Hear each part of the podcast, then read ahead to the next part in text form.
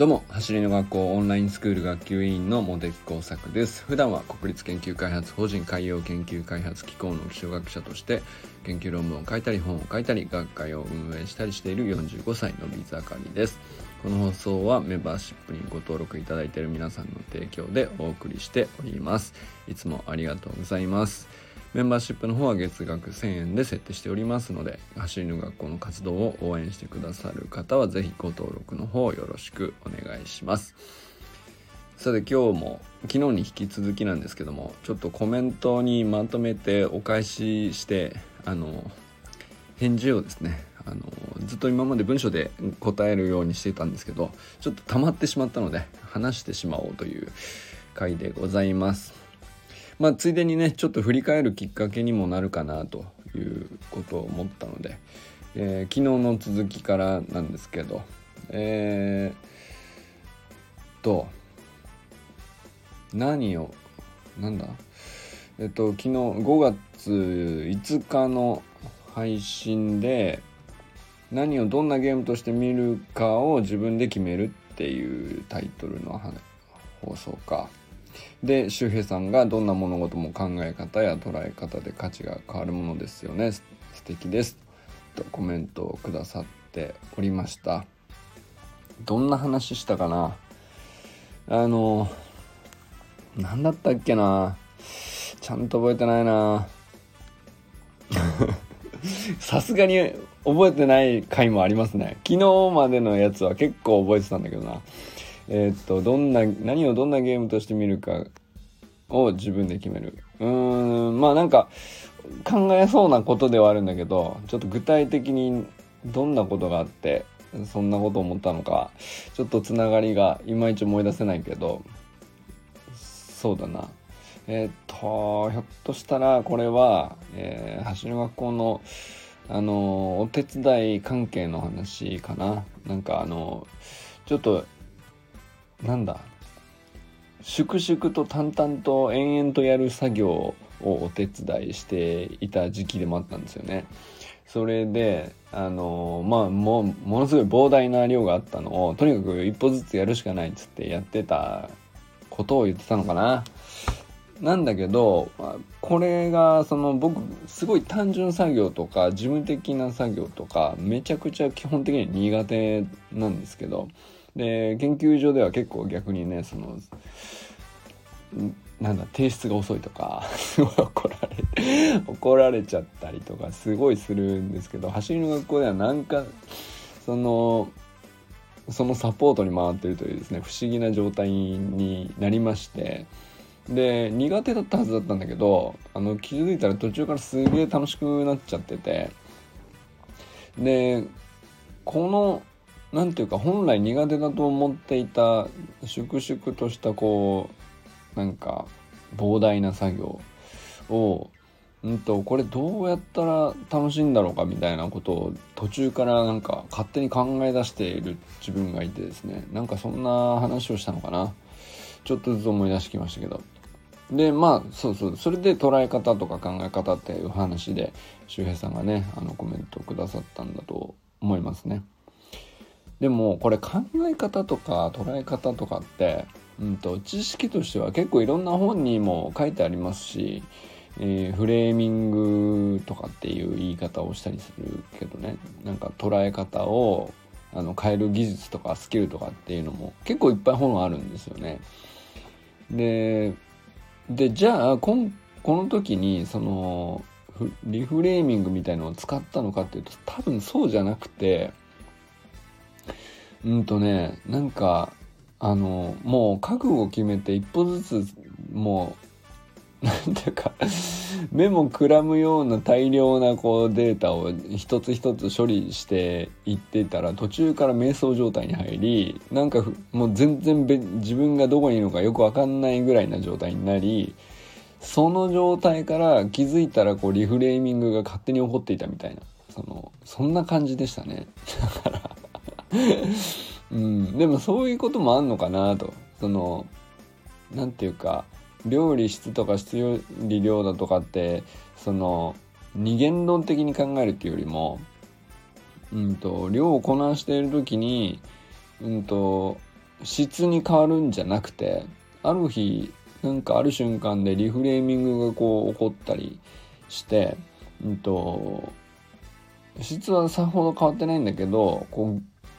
なんか自分の中での捉え方が変わるっていうことはああるんだなっていうそういう体験だったような気がしますね。ででまあなんか捉え方が変わってくるとその徐々にやりやその質も変わってくるのかもしれないですけどそれはまたちょっとね時間的には後の話なんじゃないかなっていうねその場でそのちょっと考え方を変えたりとか捉え方を変えたりしたぐらいでいきなり量が質に消化されるみたいなことはまあなかなか起こらないんじゃないかなとは思うんですけどただ少なくともそのこなす上でのうんと自分の感情とかはかなり大きく変わるんじゃないかなっていう体験だったような気がしますね。はい。そしてちょっと次行きましょうか。自己肯定感を育てるための学びについてのコメント。えー、こちらは周平さんが自己肯定感と食事。あ自己肯定感と食事知らなかった勉強になります。ありがとうございますっていただいたんですけどそうそうこれは何だっけ？うんこれはなんか結構僕もへえと思ったことを勉強したからちょっと話してみたっていう話覚えがありますね。自己肯定感っていうキーワードはちょいちょい取り上げるんですけどあのこの この切り口なかったなと思っててでそのまあどういう言葉がけとかどういう考え方とか捉え方それこそね捉え方とかそういう話って多分自己肯定感の話ってたくさんあるんですよね世の中に。だけど今回ああこういう視点もあったかと思ったのが日本食がまあスーパーフードであるっていうところをまあなんていうの解説した上でそれが結局自己肯定感アップに本当にダイレクトにつながってるからまあそれはこういう理由だよというような話がですねダイヤモンドオンラインさんの記事にあってなるほどなってめちゃくちゃ納得したっていうね話なんですけど、まあ、要するに食事が良くないと、えー、胃腸の状態が悪くなってしまうのでその栄養取る栄養がうんぬんっていうのももちろんあるんですけどあの要するに胃腸の状態を悪くするような食事か、えー、胃腸の状態が良くなるような食事かっていうまあ簡単に考えるとそういうことでいいのかなとは思いましたけどまあでもそういう中でも日本食っていうものが日本人にとってやっぱり胃腸の状態をやっぱり最も良くするように適応しているので、まあ、そうすると胃腸の状態がいいっていうのはあの脳みその要するに幸福感とかえー、そういったものに直結するセロトニンっていうホルモンがあるんですけど、まあ、それがほぼ胃腸腸小腸でね、えー、ほとんどが生成されるのでやっぱりここにダメージがあると肯定感が下がりがちっていうね、まあ、そういう理屈ですね。でこれはでも本当にあの何も考えずに、うん、今日からできるなと思ったんであ大事な話だなということで結構熱くなった気がしますね 話してる時もね。でもこれはそうそう周平さんも知らなかったっていう話ですけど僕も本当に知らなくて勉強になったなと思いましたね。そして次が長所を伸ばすか短所を潰すかという話で、えー、周平さんもうほんとずっと周平さんと俺の対話になってるんですけど、えー、確かに走りの学校に出会ってから短所苦手イコール伸びしろに考え方が変わりました。そうだね。これはまああの走りの学校的には基本的な部分なんですけどみんなが苦手を見つけることが喜びに感じられる変態になれるといいですね。あそんなこと言ったっけな？なんかまあ忘れちゃったけど。うん。そうなんですよね。でもこれは何喋ったっけな。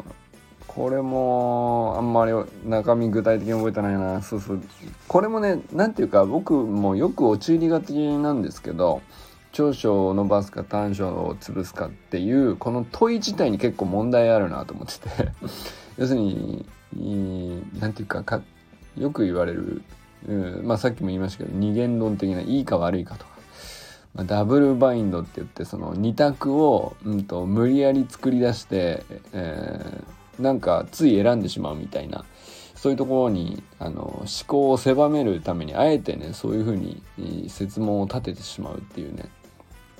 なんかでもそれって結構そのみんな悪気なくダブルバインドの状態になりがちだなと。別にね自分が誰かをはめてやろうとかっていうわけじゃなくて自分で自分に対してどっちがいいのかなみたいな感じにすぐなるわけですよ。でもそのどっちも答えじゃなかったりとかするんで。で結構この問いの立て方ってそのタイトルにしといてなんですけど。自分を縛ってしまう部分もあるんで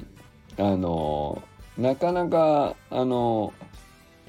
うん意識的に使わないと危ない話でもあるなとも思ってたりしましたね。なんか長所短所っていう話になった時にもちろん捉え方として苦手を伸びしろっていう言い方言い換えをすることでだいぶ見え方変わってくるんで、まあ、そういう話っていうのももちろん大事ではあるんですけどじゃあそもそももともとその短所と長所どっちなんみたいなそのどっちにアプローチするのっていう二元論に落とし込んだ問い自体がこれ大丈夫なんだっけっていうのはねあのたまに振り返った方がいいのかなっていう気は最近してますね。はいということで今日も全部お返ししきれなかったんですけど 今日もここの辺にしておきたいなと思います。まあ、コメント返しも23日やらせてもらうとこう全部返しきれるかなと思うので、えー、でも面白いですねなんか僕なりにこういろんなことを話してきたけどうんとまあ基本的にね自分の学びをこう自分で記憶するために話してきたんですが意外とね 今日に今日のやつはね意外と覚えてなかったな。本当に思い出せなかったな。あのー、なんだけど思い出せなくてもいいね。あのー、なんていうか改めてこのタイトル見た時に今何を思うのかっていうただそれだけでももう一回話してみるのは僕にとってはねちょっと頭の体操としてすごくうん価値があるというかトレーニングになってるなっていう感じしますしやっぱり何よりやっぱりコメントに対するレスポンスとしてもう一回同じテーマを話すとまたなんか別な学びになっているっていうのもね昨日今日でちょっと実感していてこう非常にこれはこれで僕にとってはすごく楽しくなっております。ということで周平さんありがとうございます。で周平さん以外にもねあのコメントくださってる方とかあのいいねくださってる方本当にありがとうございます。聞いてくださってる方もまた引き続きよろしくお願いします。ということでこれからも最高のスプリントライフを楽しんでいきましょう。バモス!